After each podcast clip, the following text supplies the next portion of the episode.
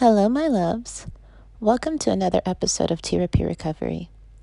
It's your host, Nikel, and today we're going to be wrapping up our conversations regarding Mental Health Awareness Month. Today, I'm so happy to bring on another guest, Roger Chabot, and he is a psychotherapist who also specializes in trauma therapy. Today, we're going to be talking about something that we're all so familiar with, but have a really hard time identifying, and that's triggers. So, make sure you have a nice cup of tea with you, sit back and relax, and let's tune in. Hi, Roger. How are you? I'm very well. How are you today? I'm good. I'm enjoying the sun. It is so beautiful outside. Yeah, how about it? It is gorgeous. Yeah. So um, I want to thank you for joining me today on the podcast because, as you know, May is Mental Health Awareness Month. And I think it's a wonderful time for us to talk about a variety of different things within the mental health community. And today I asked you to help us discuss the, the complexity of triggers. So on Instagram and just in, I guess, general society, it's kind of a term that people just throw around so casually but I really want us to focus on the psychological aspect of it, as well as some of the physiological um, responses that people might get once they are triggered. So, right, great, I'm with you. awesome. So, um, do me a favor and give us a quick elevator pitch and let the audience know all about you and the wonderful work that you do. Sure. Um, my name is Roger Chabot. I live and work out here in the Berkshire Hills of Massachusetts. I'm a practicing uh, psychotherapist where I offer psychodynamic psychotherapy as well and increasingly as EMDR, uh, which is a form of trauma therapy. Um, and I can be found listed on Psychology Today and coming soon, rogerchabot.com. nice, very nice. So, um, why don't we just hop into it? So, one of my first questions is what are triggers and how might an individual identify that they're actually being triggered in a particular moment? Right. So there's a lot to that question. I'll try to be concise. But triggers are really any stimulus, a smell, a sound, an image, maybe a touch that unconsciously or consciously reminds someone of a past traumatic event from their history.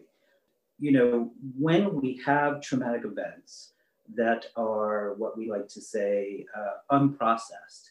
They are stored in the limbic part of the brain, and the limbic part of the brain is uh, keeps these events in a separate memory network where they kind of have a you know where they're kind of alive, they're kind of sitting back there, pulsing, fused with all of the emotion and all of the physical response of the original event. And so a trigger comes along sometimes knowingly, sometimes as surprise, and presses on that or activates that traumatic event. And the person in the present can respond as they did in the past. That explains a lot. So I'm just thinking back to like moments where sometimes I'm like, I don't understand like why I reacted that way. And I don't know if that particular reaction, whether that's, you know, like crying or something, actually you know was the thing for that particular you know action that might have happened. So like maybe passing by something and it reminds you of a place or a person then all of a sudden you're crying. Right mm-hmm. right. And the way that i sometimes explain it with patients that i'm working with is that these events as i said get stored in the limbic part of the brain. And what a modality like emdr ends up doing is if you consider that memory, let's call it a file, right? And it's stored in the limbic part of the brain. When we do a procedure like EMDR or other trauma based therapies, we're taking that file out of the limbic system, we're reprocessing that memory, and then we are filing it back into the cortex. And so the difference there is that the cortex, you know, not only, you know, when it when it was filed in the limbic part of the brain, as I said, with all the emotion and all the physical uh, part of that event, but without context, without words, without explanation, without the ability to put narrative to it. And so when a memory is reprocessed and we file it back, as I keep saying, in the cortex part of the brain, it rests there much more comfortably because it, because it is there with context and narrative. Mm-hmm. Um, and so that they would, what a person would experience if they've gone through a therapy that does that is that the, the trigger, the memory is there, but the trigger is not. Mm, interesting. So are triggers only associated with a disorder like PTSD? Because I think like that's where it's most like um, popularly um, correlated to, I guess. Right. So post traumatic stress disorder, PTSD, is a diagnosis that very commonly we will see people uh, experience and struggle but it's certainly not the only one that people can present with, right? So, for instance, if you go by the DSM, which is the you know the Bible for diagnoses in mental health, there are certain you know very stringent criteria and several criteria groups for meeting a diagnosis of PTSD, and of course, many people you know have that diagnosis. But someone who doesn't meet the full criteria for that diagnosis doesn't mean that they are immune to triggers. Someone cannot meet the full criteria for a bona fide PTSD diagnosis, but still have an event in their life that they experience triggering by. Does that make sense? It does. So, um, another guest who I spoke with about this kind of briefly mentioned two types of traumas, like the little T's and the big T's. Could you kind of like help us dissect that just a little bit? The big T's and the little T's, or, or sometimes it's, uh, we might call it sort of a, like a, discrete trauma. So a discrete trauma would be a singular event, car accident, being mugged, having a physical injury, you know, maybe hiking or, or something like that, like a single event. A complex trauma is something that happens repeatedly and is less discrete. So when we think of, you know, what I was just describing as a discrete event, like time, place, and action.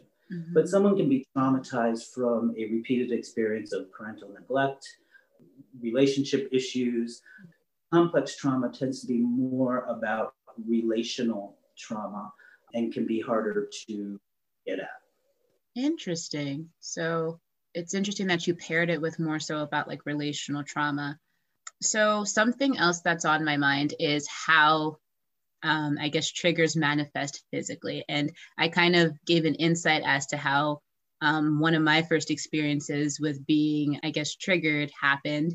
And it was me like passing by somewhere that reminded me of a particular point in time that was very traumatizing for me. And I remember just like, I felt like I was crying and I just like recognized like tears were falling down, but I was just like, why am i why am i crying? And i just could not make the connection and obviously until i went to my therapist for us to break it down some more. Right right. So the way they manifest is almost always and primarily in the body mm-hmm. um, along with lots of strong emotion right? But the body is always uh, a really good place to check in. And so what people will notice when they are triggered is that the body is tight that the breath is shallow. They may notice, you know, a tremble or a tremor, sometimes, you know, in their hand or in their whole body. You know, body tightness, I think I already mentioned that one. Sweating, some people will sweat. So it really sort of runs the gamut. Did I answer the full question? It does, it does. But I guess I, I would like to also understand what exactly is happening in the body as like you're being triggered for you to, for example, start sweating, for you to start crying, for you to feel like you have to run away or something like that. Right. So, so as I was saying before, these traumatic events are stored back in the brain, in the limbic part of the brain. Mm-hmm. And here you are years later, sort of going about your business, and all of a sudden you come across something that you either know or unwittingly experience um, that sort of presses on that old memory. and so the body and the mind begins to react as if you are in that original situation, right? So if in that original situation you froze, you broke into a cold sweat, you know, whatever the elements of that reaction were, mm-hmm. in the present, when you when a stimulus comes along that triggers the old memory, the body and the mind will sort of start to respond as if they are back in that original situation. So kind of like the um, what's it called? The flight, fight, or freeze phenomenon. Right. Fight, flight, freeze, or flop is another one. What what was that? Fight, flight, freeze, or flop. Um, What's flop? That one sort of gets left out a lot. It flop is just like somebody just falls out, or or faints, or passes out, or that's the way they their their response you know manifests. Interesting. That's honestly the first time I'm hearing that. I've never heard of that one before. So another follow up question would be: Is it better for folks to avoid their triggers? It's always better to avoid your triggers if you know them, right? So if I have a traumatic memory that's associated with crowds, I know enough about that to not subject myself to being in crowds because I know I'm going to be super uncomfortable. Mm-hmm. I know that my likelihood for me to be triggered, and that's something I can anticipate and choose to avoid. But life being what life is, we can't always be sure that we're going to be avoiding triggers. And so, in, in inevitably, we encounter something or someone that you know can trigger us. And at that point, we want to be able to have enough responses, coping skills to, you know, kind of help us dial down our responses in the moment. So basically, gradually neutralizing your reaction to a triggering stimulus. Yes. Yeah. Okay.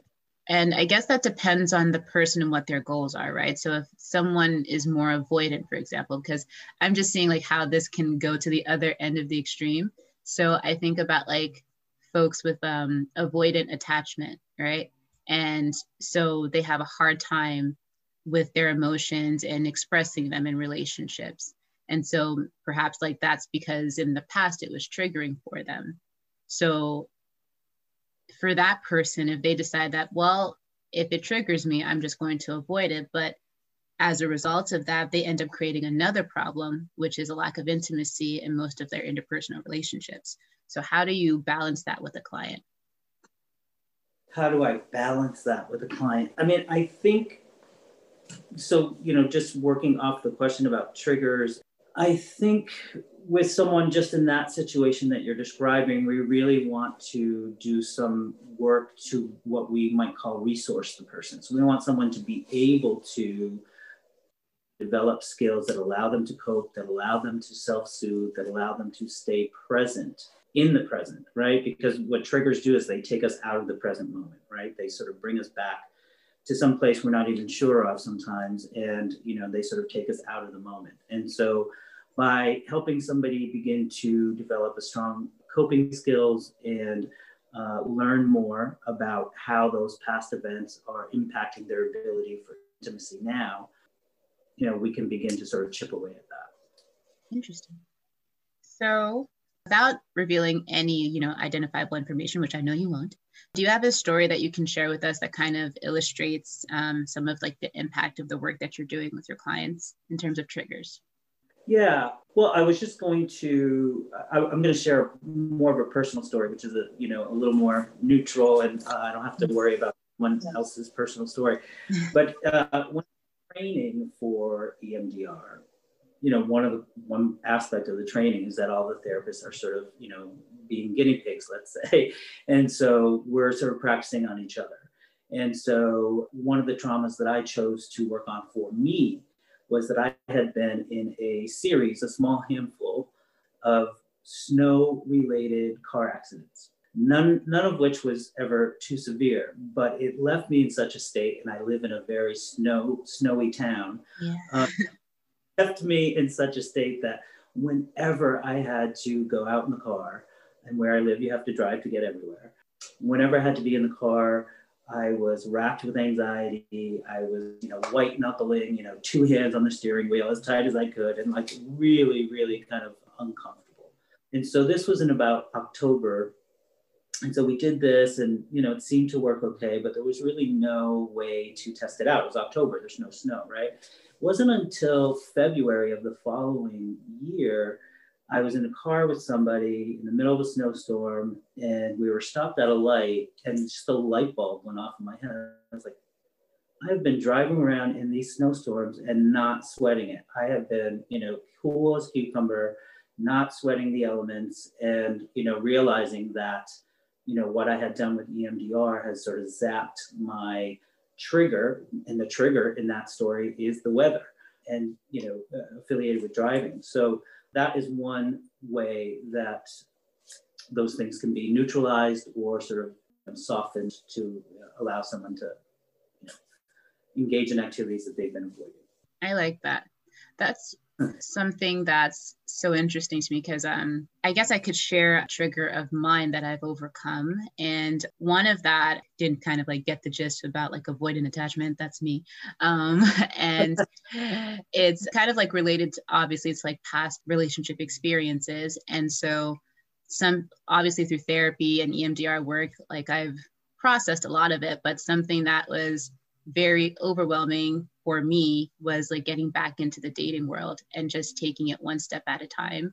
And so something that, you know, through therapy and with very close personal like friendships and relationships is that I try to verbalize what my fears are. And whether that's through my therapist or writing it out in my journal. And then I process it by saying, okay, if that were to happen, then what? Because I think what I used to think is that I won't be able to handle X, Y, and Z again. I won't be able to leave X, Y, and Z again. I won't be able to to really like fall in love with the idea of falling in love again.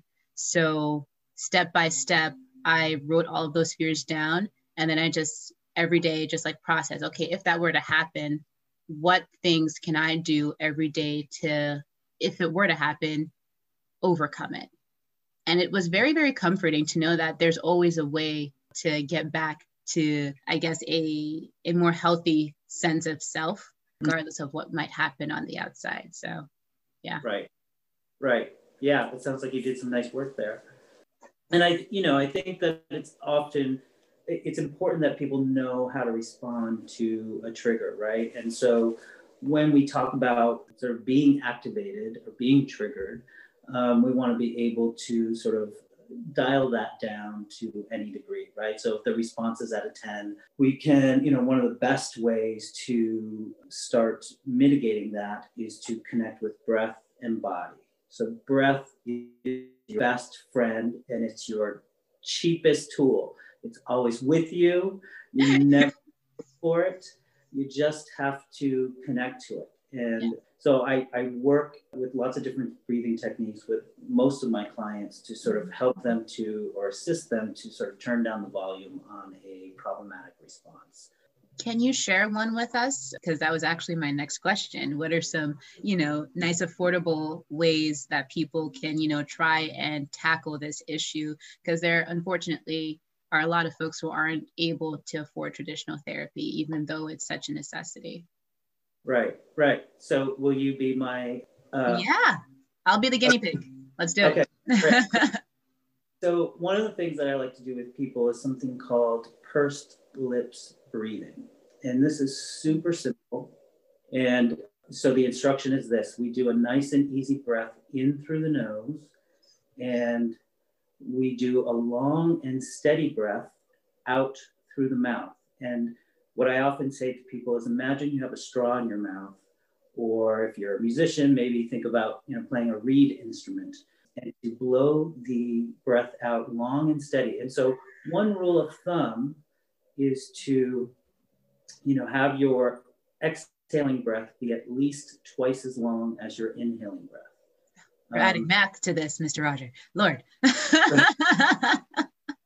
so, so the short version of that is short in, long out. Uh, so I'll ask you to go ahead and give me five repetitions of that, and I'll uh, comment uh, as you're doing that. Okay.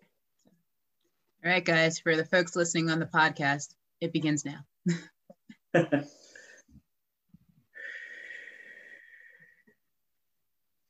So breathing in this way, first of all, it begins to deepen the breath. It helps oxygenate the blood and it helps to activate the parasympathetic nerve. And the parasympathetic nerve is associated with rest and digest and can be an instant way to start dialing down the volume or the intensity of the triggered response. You're so right. That feels really nice. oh my gosh. So, and do it in their own rhythm, you know, sort of find their own pace, but a nice paced, relaxed breathing. And the short, you know, the crib notes to this is short in, long out. Okay. Okay. That's really, really good advice. Are there any um, resources that you would recommend, maybe a book um, that people can read up on to give them more information and knowledge? I am drawing a blank. no, it's okay. Um, one book that comes to mind, and maybe you could give me some of your thoughts on it, maybe like a quick review if you've read it, is The Body Stores Trauma by um, Mr. Bessel van der Kolk. I think that's how I pronounce his name. Please forgive me if he's listening. Uh, that'd be the dream. Um, but um, it essentially talks about like the history of um, trauma, a lot of like the developments that have happened there, as well as some, he touches a little lightly on EMDR, just a little bit.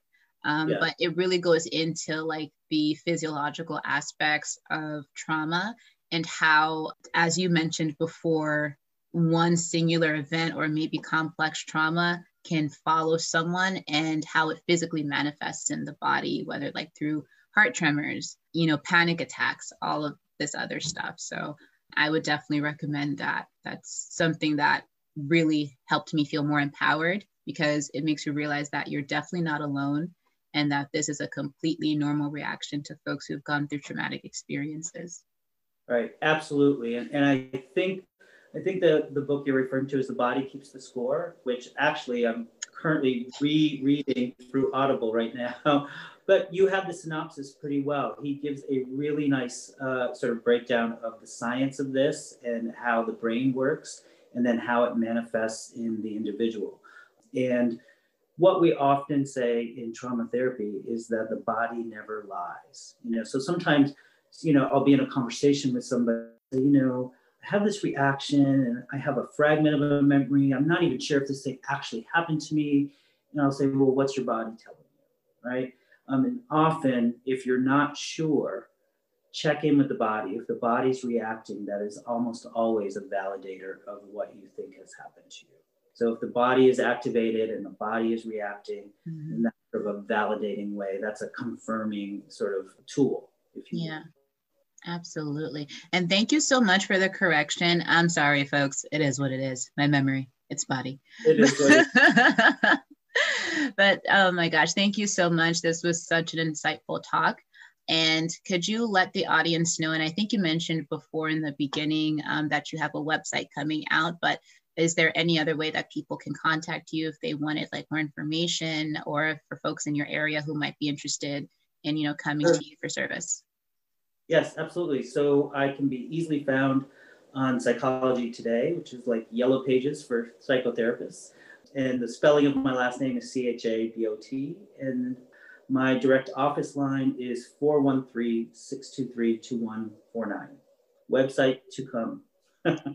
awesome. Thank you so much. But before we wrap up, um, I usually have a closing exercise that I like to do with my guests. Basically, you're going to close your eyes and you're going to imagine yourself in a peaceful place or space. And it could be anywhere in the world with whomever you would like.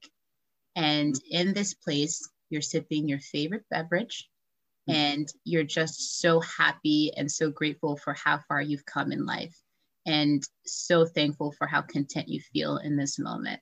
If there is one quote from a favorite book, a movie, a song, whatever that might be, that can encapsulate that feeling for you, what would it be? Hmm. Wherever you go, there you are. That's so good. oh my gosh, that just really makes you realize how present you are. I love that. Thank you so much. Thank you. I really appreciate you coming on and helping us, you know, be more informed about this was my pleasure. It's what I love to do. And uh, I wish you luck with therapy. Thank you. Thank you so much. Thank you. I appreciate that and I appreciate you. Bye.